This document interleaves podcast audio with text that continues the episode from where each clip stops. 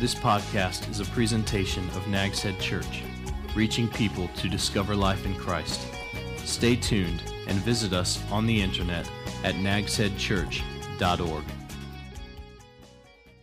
Let me encourage you to open your Bible to Acts chapter 15. Let me start out this morning uh, with a story and, um, and share that with you um, as, we, as we get going this morning um, about things that happened in my life.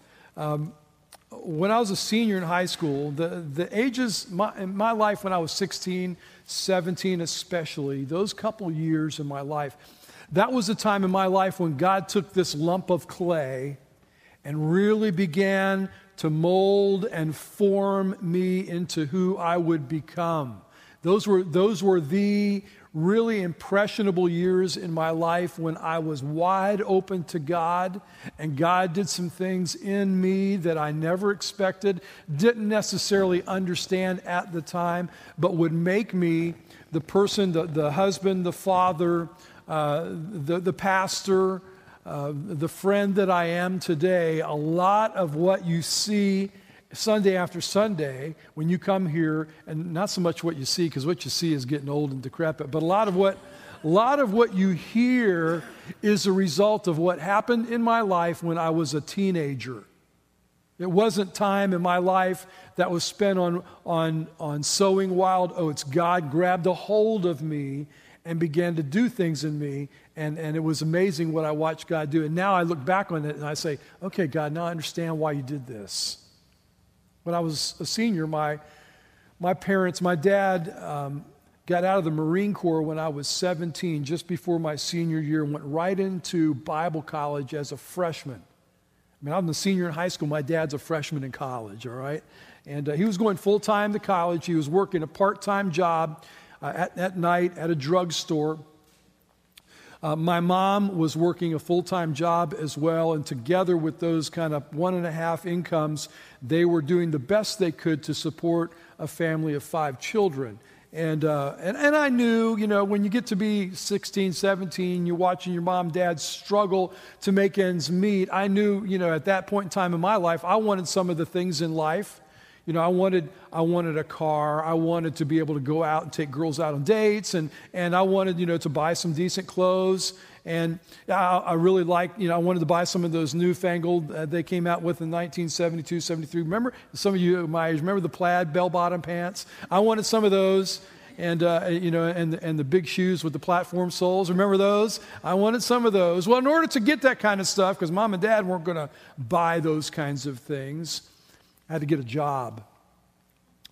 Started in a brand new high school, had never been there before because we just moved to this place. And, and so my senior year was in a new school. And I signed up, didn't have a whole lot of classes to take to graduate. So I signed up for distributive education. Anybody ever remember DE, distributive education? There's a class that teaches you how to work in the workplace, especially in retail and those kinds of things. So I got was in his class, and my DE teacher, I, you know, I said I need a job. So he said, "Hey, I got the, I got a great job for you." He said, "Right," and it was right next door to the high school.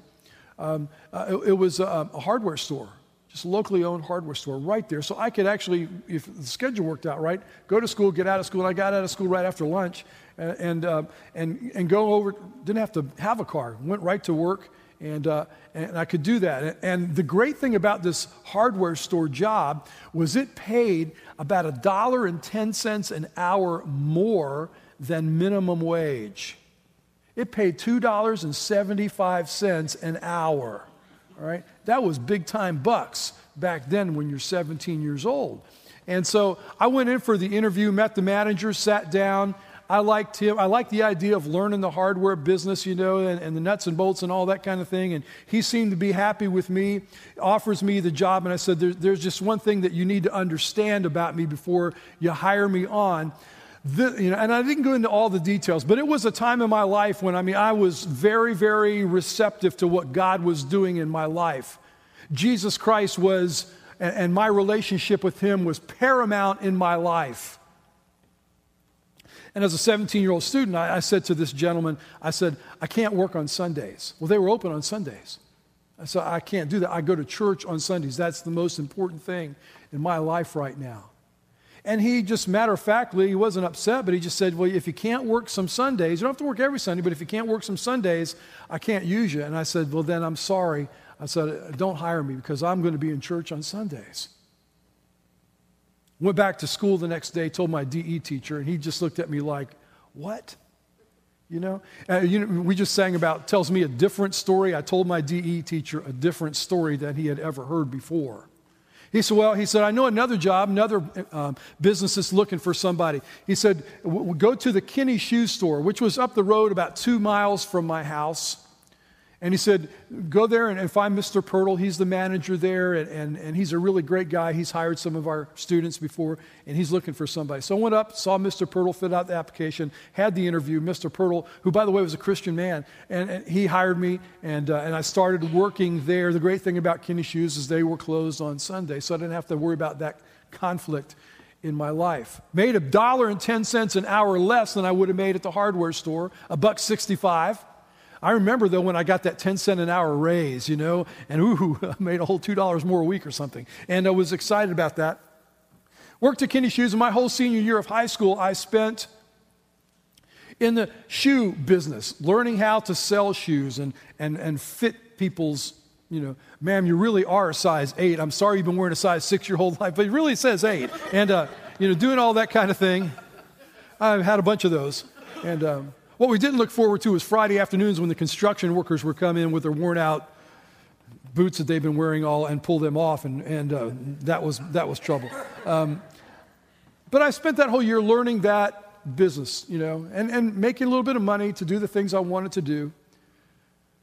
Fast forward three years, I'm a junior in college now, and once again I'm unemployed, and once again I need a job. And, and as fate would have it, uh, my mom worked downtown at a podiatrist's office, and one of the doctor's patients was in there talking with my mom. She was a receptionist there, talking with her, and, and uh, my mom said something to her about my son. My son's looking for a job. Well, this lady worked at J.C. Penney, and this lady said, "You know, the shoe department is looking for. They need some extra help." Tell him to go down there. So I went down to Penney's, which was walking distance from our house, literally just about three blocks away. So tell him to go down there. So I, I went to, uh, to Penney's, did the paperwork, the application, the interview. Because I had experience selling shoes, I, I was, you know, they just, yeah, you got the job. So I started working at J.C. Penney selling shoes, doing what I had learned how to do three years earlier when I was a senior in high school, never knowing I'd ever sell shoes again. But there I was. And that's great how God worked uh, that out. But that's not the big lesson from this whole story. The big lesson is at J.C. Penney in the shoe department, there was Mr. Davis, there was Mr. Tinsley, a couple old fellas. One was the manager, one was the assistant manager of the department. And then there were three other college students from the same school I went to who worked there, three young ladies. All three had been, up to that year, had been cheerleaders at the school. You know how it is, cute girls. And, and, and I walk in and, there, and I knew these girls worked there because I'd been a customer there before. And, and so I was kind of excited I get to work with these girls. And, um, and one of them happened to be a young lady by the name of Gail.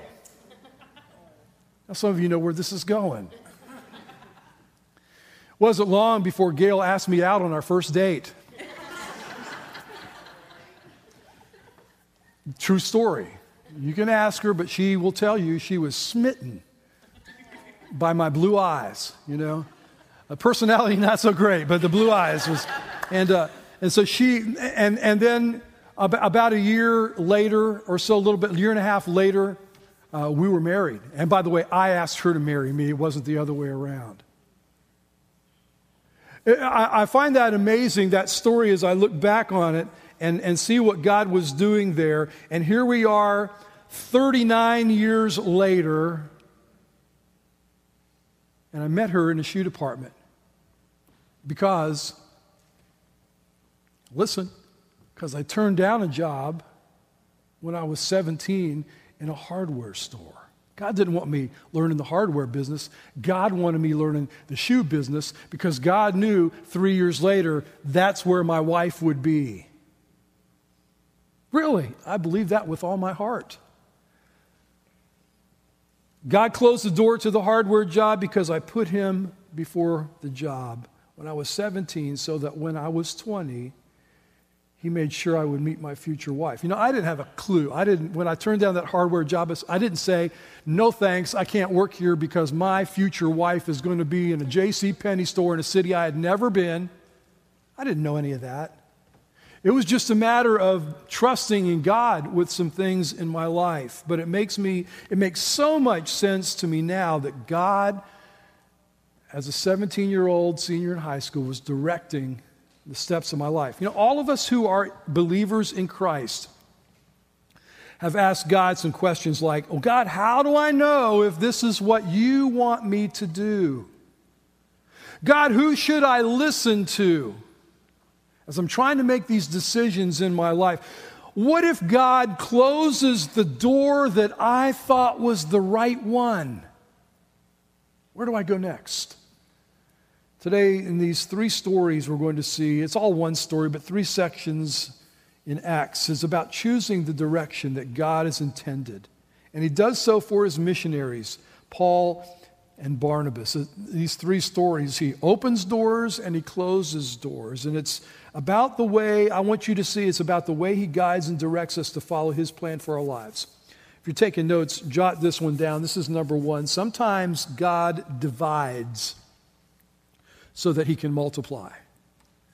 Sometimes God divides so that he can multiply. Look with me at verse 36 in chapter 15. After some time had passed, remember last week Paul and Barnabas had gone back up to the city of Antioch and the church there and been ministering there for a while. After some time had passed, Paul said to Barnabas, Hey, Let's go back and visit the brothers in every town where we have preached the message of the Lord and see how they're doing. They've already been on their first missionary journey. Now they want to go back to those churches that have been established and check on, check on them and see how they're doing and encouraging them. Barnabas, verse 37, wanted to take along John Mark. Now, you remember from previous times when they went on this journey, this young man, John Mark, went with them for whatever reason, homesick, Miss Mama's cooking, got scared because of the persecution. We don't know why, but this young fella said, I'm going home. I can't handle this. Barnabas wanted to take John Mark along, but Paul did not think it appropriate to take along this man who had deserted them in Pamphylia and had not gone on with them to the work. There was such a sharp disagreement between Barnabas and Paul that they parted company. And Barnabas took Mark with him and sailed off to Cyprus. Well, then Paul chose Silas and departed after being commended to the grace of the Lord by the brothers, by the leaders of the church at Antioch, just as it had happened in chapter 13. They gathered them together, and as, Paul, as Steve was talking about, commissioned them to go out on this trip. They commended them to the grace of God. He, Paul, traveled through Syria and Cilicia, strengthening the churches. Let's stop there. So often, I, I, you know, you and I can read this story. Paul and Barnabas, this team breaks up. They go two different directions. And we can read this and we'll ask the question so, who was right and who was wrong? Paul didn't see Mark's potential, Barnabas did. And we know that later on, Mark was a valuable aid to Paul. He would write in, in, in, one of his epistles, to Kemerus, I think it's Second Timothy, hey, ask Mark to bring, when he comes to visit me, ask him to bring my cloak because I'm cold in this prison cell. Mark was, that, he, he, he enjoyed Mark's ministry, appreciated what Mark had to offer. Barnabas, on the other hand, probably let his family ties with Mark, their cousins, cloud the reality of Mark's immaturity.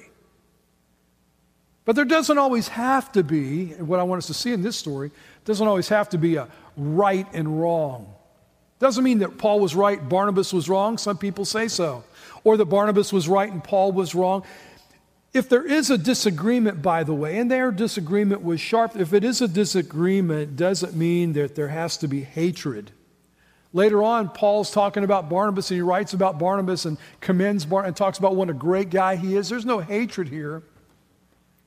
I'm so tired, by the way, of hearing from the world that if you disagree, if I disagree with your position or your lifestyle, that I must hate you. I'm so sick of that. Just because I don't agree doesn't mean I hate. That's bogus. And Paul and Barnabas parted, but they didn't part with hatred. Part of their division was about vision. I believe it was God's plan for them to split up.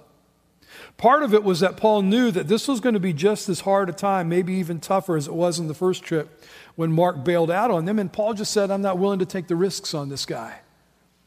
Barnabas, on the other hand, we know about him from earlier in Acts. Barnabas was called the son of encouragement. He was an encourager. He, he was the guy who was always looking to give somebody else a second chance, you know. And in fact, he had done so with Paul, who then was known as, as Saul right after he became a Christian. And he came to Jerusalem. You remember the story? And the apostles wanted nothing to do with Saul. They didn't trust him at all, they were scared of him. Who was it that brought Saul to the apostles and introduced them and said, Hey, this guy's okay, he's one of us. It was Barnabas who risked, went out on the limb and did that. So he saw the potential in young Mark, but because of this disagreement, they go two separate ways. Is that bad? Well, now there are, instead of one missionary team, there are two. Now, instead of two missionaries, Paul and Barnabas, now there's four. Paul and Bar- Paul and or excuse me, Barnabas and Mark and Paul and Silas. Now potentially twice as much evangelism, twice as much of discipleship will take place. You know, sometimes God divides so that he can multiply. Barnabas took Mark went to the island of Cyprus to do ministry and to do missions.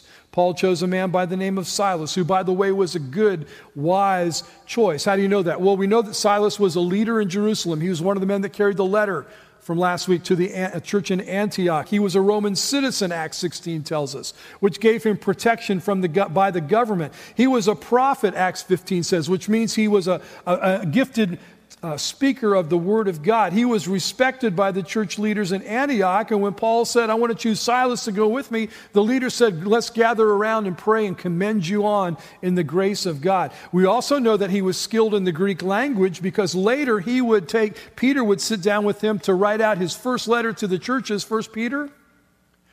Who wrote those words? It wasn't Peter, it was Silas. And he says so at the end. Silas is the one that wrote all this down. So he was, a, he was gifted or, or educated in the Greek language, more, the, more so probably than Peter. See, God had this man, Silas, ready to accompany Paul and be valuable as a missionary. We're going to see him here in a couple of weeks in the jail cell with Paul singing praises. God sometimes divides so that others can be part of his plan. And some of you small group leaders know what I'm talking I, I hear small groups, and, and, and, especially it seems to be more the women folk than the men folk, but your group grows and you get to be about 12 or 15, and, are, and we say, okay, it's time for you guys to divide your group and start a new. Oh, we can't. We just love each other so much. God divides often so that he can multiply. All right? Point number two. Let's keep on reading. Verse 1, chapter 16. Then he went to um, Derbe, Paul did. He went to Derbe and to Lystra, cities where they had been before. And there was a disciple named Timothy, the son of a believing Jewish woman, but his father was a Greek. The brothers, the Christians at Lystra and Iconium, spoke highly of him. Paul wanted Timothy to go with him. So he took him and circumcised him because of the Jews who were in those places, since they all knew that his father was a Greek.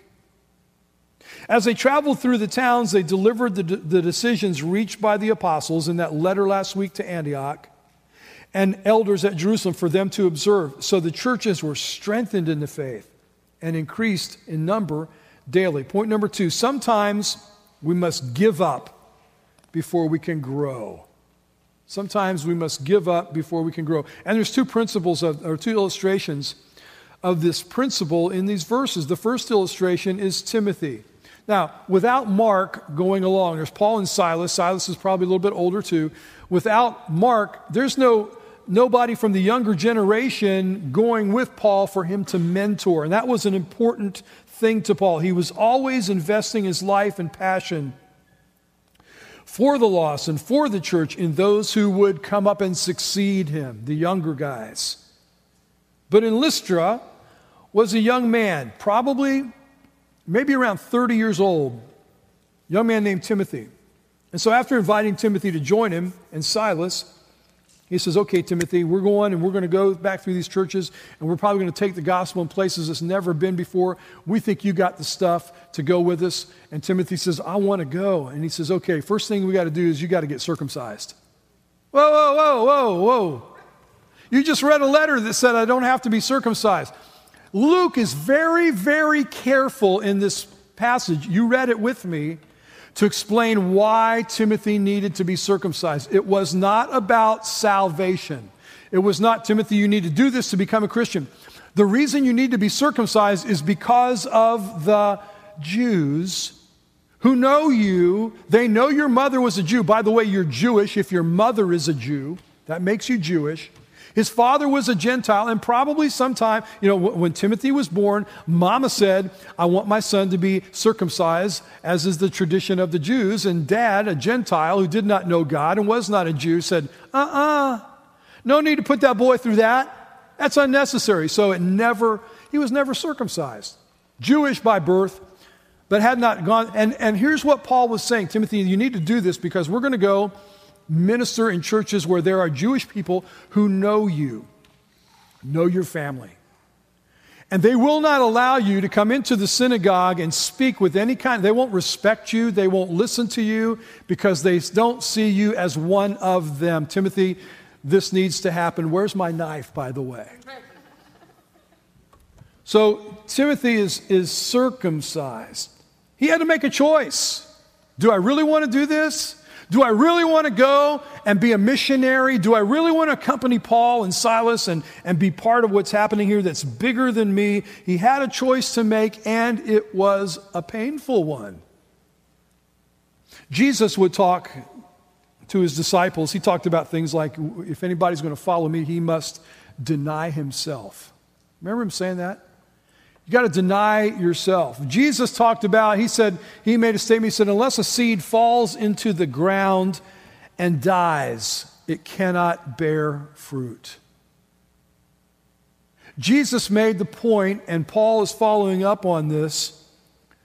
He told the rich man, remember this? He said, rich man says, well, what do I have to do to inherit eternal life? Jesus said, here's what I want you to do. I want you to sell everything you have and give it to the poor. I don't know anyone, any believer, any Christian who has followed the will of God in his or her life who hasn't had to give something up. I know a lot of people who are confronted with God wants me to go this way, but I'm not willing to give this up and have gone the other way, and their life has been not what it could have been. They sold out. Sometimes giving up things is costly, sometimes it's painful, but the end result is that God uses us to become fruitful in sharing the gospel. Timothy is the first illustration. The second illustration in this passage is the, are, are the Gentile believers in the churches.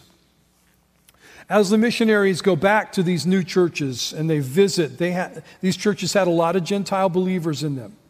And they took along with them a copy, probably, of the letter that came from the elders and the apostles in the Jerusalem church that we read last week about here's three things, Gentiles, that you need to do. Not to be Christian, but you need to do to be a witness to those around you. Number one, as far as salvation is concerned, the only thing necessary is faith alone in Christ. Don't let anybody ever tell you you've got to jump through any other hoops, you've got to do any other kind of rituals, and that included the circumcision circumcision thing. Don't let anybody tell you that before you can be saved, you got to become a Jew. That's false. That was the first thing in the letter. The second thing in the letter was that sexual immorality of any kind is forbidden for all believers and for all time. The third thing they told them that was in the letter was there they weren't to eat meats offered to idols or meats that had been strangled. Why? So as not to offend their Jewish brothers.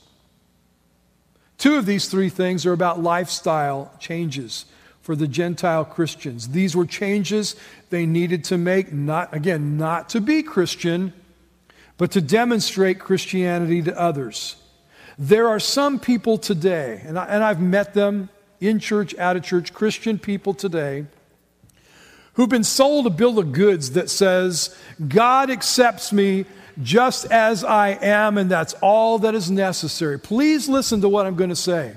Uh, some of us are older, and we grew up in church, especially at the end of the service, singing the song. Remember the song, Just as I am, without one plea, but that thy blood was shed for me? And that thou bidst me come to thee, O Lamb of God, I come. And we came to him just as we were. And that's how God accepts us, just as we. He never says, before you come to me, clean up. He never says to me, before you can come to me, get rid of all the bad stuff in your life. He says, You come to me just as I am. But here's the deal we don't come to him just as we are and park our car there and leave it. We come to Him just as I am, just as we are, and we put the thing in drive, and the Holy Spirit's there with us, and He takes us to the next stop where God wants us to go. And that means a lot of times I'm leaving what I was behind. There are things that I'm emptying out of my life so that He can replace with better things. We are not parked in one place, we're on a journey that keeps on going. And God's always wanting. Here's the deal God, God wants to take me just as I am, but He wants to do some improvements in me and in you. And if you look around this room, oh, well, you don't have to look around this room. Everybody in this room knows, all of us, you just, just don't, don't, don't think about anybody else but yourself. There's always room for improvement in me. Isn't that true? There's always things that need to get better. There's always places in my life that the Lord needs to get a hold of and change. Whatever I am when I come to Christ, God has improvements in mind for me so that I can reflect Christ. Well, they heard this news, these churches did. They read the letter, and they, it says, Luke says, they were strengthened in the faith by the words of that letter. The word strengthened, by the way, the Greek word means they were made solid, they were made firm. And Luke says, and they grew in number because of the, the changes that were happening in their lives. Daily they grew. I, I wonder if some of the strengthening, by the way, it doesn't say this. I try to sometimes read between the lines and I think, you know, what happened there, what happens sometimes that I see in church. I wonder if they weren't strengthened because those that were just playing games, those were just saying, yeah, yeah, yeah, I'll follow Jesus, but weren't really serious about it. Probably when they heard these three things, and, and especially the things about the things they needed to stop doing, the sexual immorality and so forth, they said, you know what, I, I'm, I'm not okay with that. And they dropped out. Sometimes that strengthens the church as well. I wonder if that didn't happen. Listen, when God's word says to you and me, Rick, put your name in the blank. Here are the changes you need to submit to in order to continue your walk and follow me. We need to go with it. We need to say, Yes, Lord. By the way, you remember that girl, Gail, I married way back after working together in the shoe department? Um, she married a guy who was called to be a youth pastor. I had a degree in youth ministries. And she was cool with that. Youth pastor, that means we get to go to all the fun places. You know, we moved to California, that means I get to go and when Rick takes the kids to Disney, we get to go to Disney, you know, and we get to go to the beach parties, get to go to the beach, get to do all the fun things with the youth. But a few years later, I felt the need in my life, something stirring in me to go back to school and get more education. So we moved halfway across the country and I entered seminary. After seminary, I went back into the youth ministry, but after a couple of years of that, that stirring was going on in my life, and I remember telling her, Gail, I think God's calling me to be a, a pastor, meaning the senior, a lead pastor of a church, to get up and preach every week. And I'll never forget her response. Those of you who can remember, I've told the other story before about the first time I told Gail, I love you. You know, that's a tough thing to get, to get those words out, isn't it, guys? I love you. And it was really tough because when I said those words to her, she looked with, at me with a very stern look on her face and said, Don't ever tell me that unless you mean it. Okay. there was no, I love you too stuff. Don't tell me that unless you're serious. I remember that, and I said to her, I, I really think God's calling me to change and become senior lead pastor of a church. And, and her response was, Oh boy, I can't wait. No, Her response was, Hey, you know what? I didn't marry a pastor. But she let God change her. And now, some 28 years later, I hope she's okay with it. when, God, when you and I are willing to give things up, then God is most able to strengthen and grow us. Point number three sometimes God's direction seems to us like a detour. Sometimes God's direction to us seems like a detour. Verse 6. Then they went through the region of Phrygia and Galatia. Imagine you're looking at a map of Asia Minor, the modern day country of Turkey. They went through Phrygia and they're heading north and Galatia. And get this, they were prevented by the Holy Spirit from speaking the message, the gospel, in Asia. When they came to Mysia, they tried to go into Bithynia, continuing north, but the Spirit of Jesus did not allow them. So, by, uh, bypassing Mysia, they came down to Troas. Then they went down to a seacoast city, Troas. During the night, a vision appeared to Paul, a dream, a vision, and in that vision, he saw a Macedonian man standing and pleading with him, saying, Cross over the Aegean Sea, cross over to Macedonia and help us. After he had seen the vision, we immediately made efforts to set out for Macedonia, concluding that God had called us to evangelize them. Now, uh, by the way, for you Bible students, that little word we there, circle that word, uh, we. That's, a, that's an important part of the book of Acts. That little word we, because that little word we tells us now somebody else has joined the team. Who would that be? Who's writing this? Luke. Dr. Luke is sometime previous after Silas comes aboard and Timothy. Now Luke says, I'm on board with the team. It's good to have a doctor go along with you. We're going, he said, we immediately made efforts. Now, the will of God, did I, did I give you the point? I didn't give you the point here. Number three, did I tell you that? Like a detour, God's direction? The will of God for you and me, which includes evangelizing our world. That's why we're the 7 24 7 prayer for Easter. God wants us to evangelize my world, your world. But it, listen to me, it's got to be directed by the Spirit.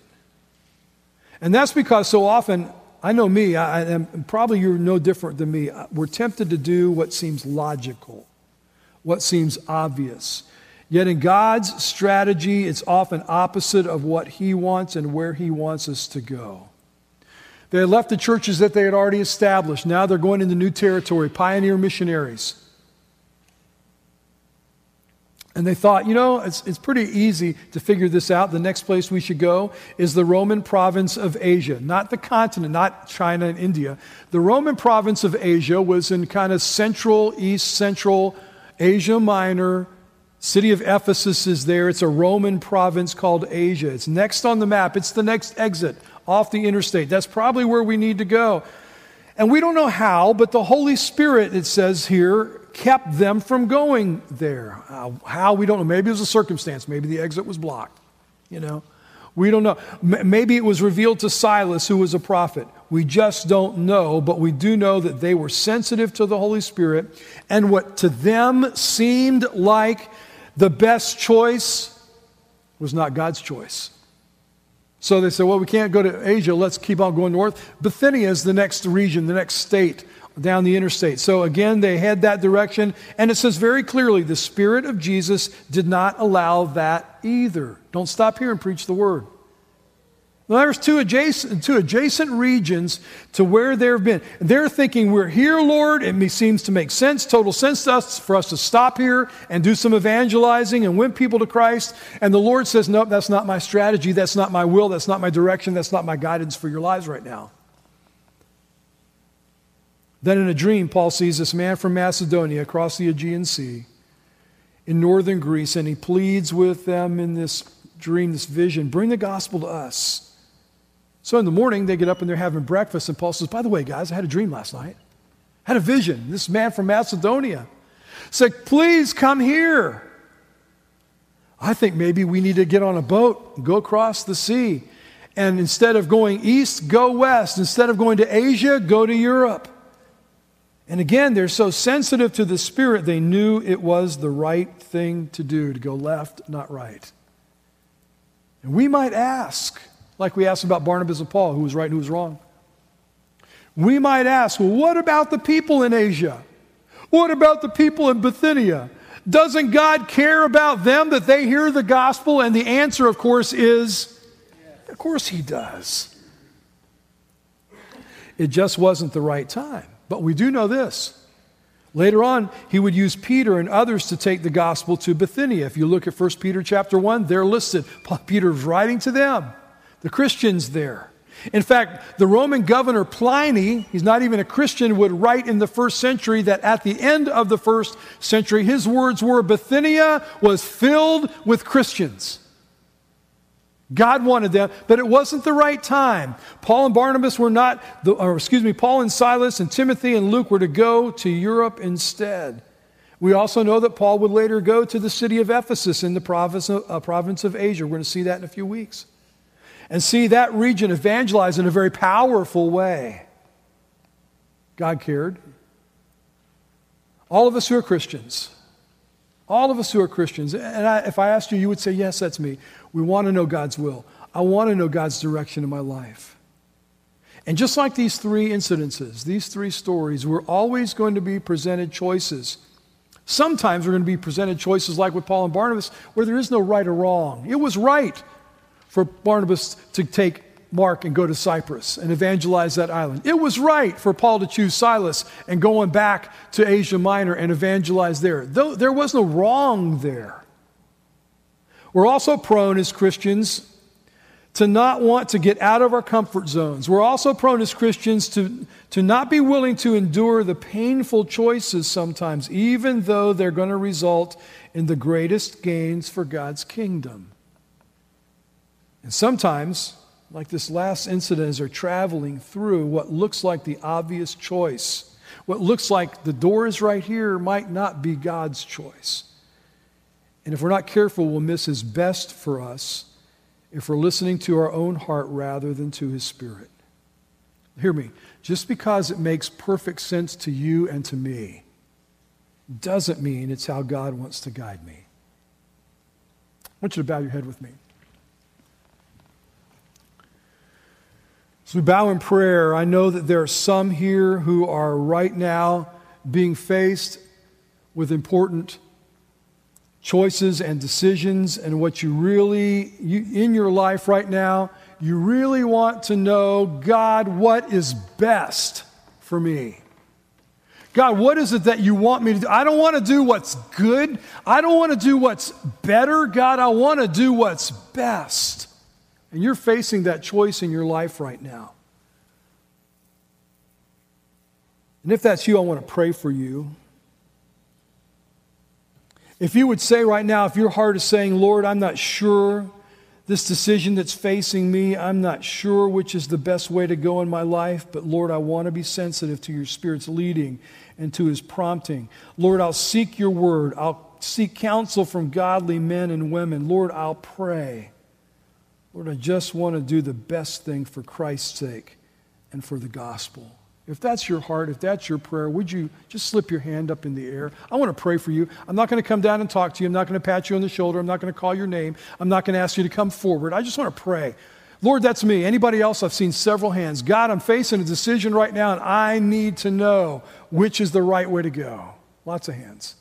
I see lots of hands from women, by the way. You guys got it all together, huh? Lord, help me. Father, Thanks for these lessons, these principles. I would pray that you would, in our lives, make us, allow us to be so sensitive to your spirit that even though, God, it might seem like a no brainer, Lord, we want to be sure that it's what you want us to do, that we'll listen to that still small voice, that we'll open your word and search it and seek it and, and study it that will get godly counsel from wise Christians who have walked the journey ahead of us.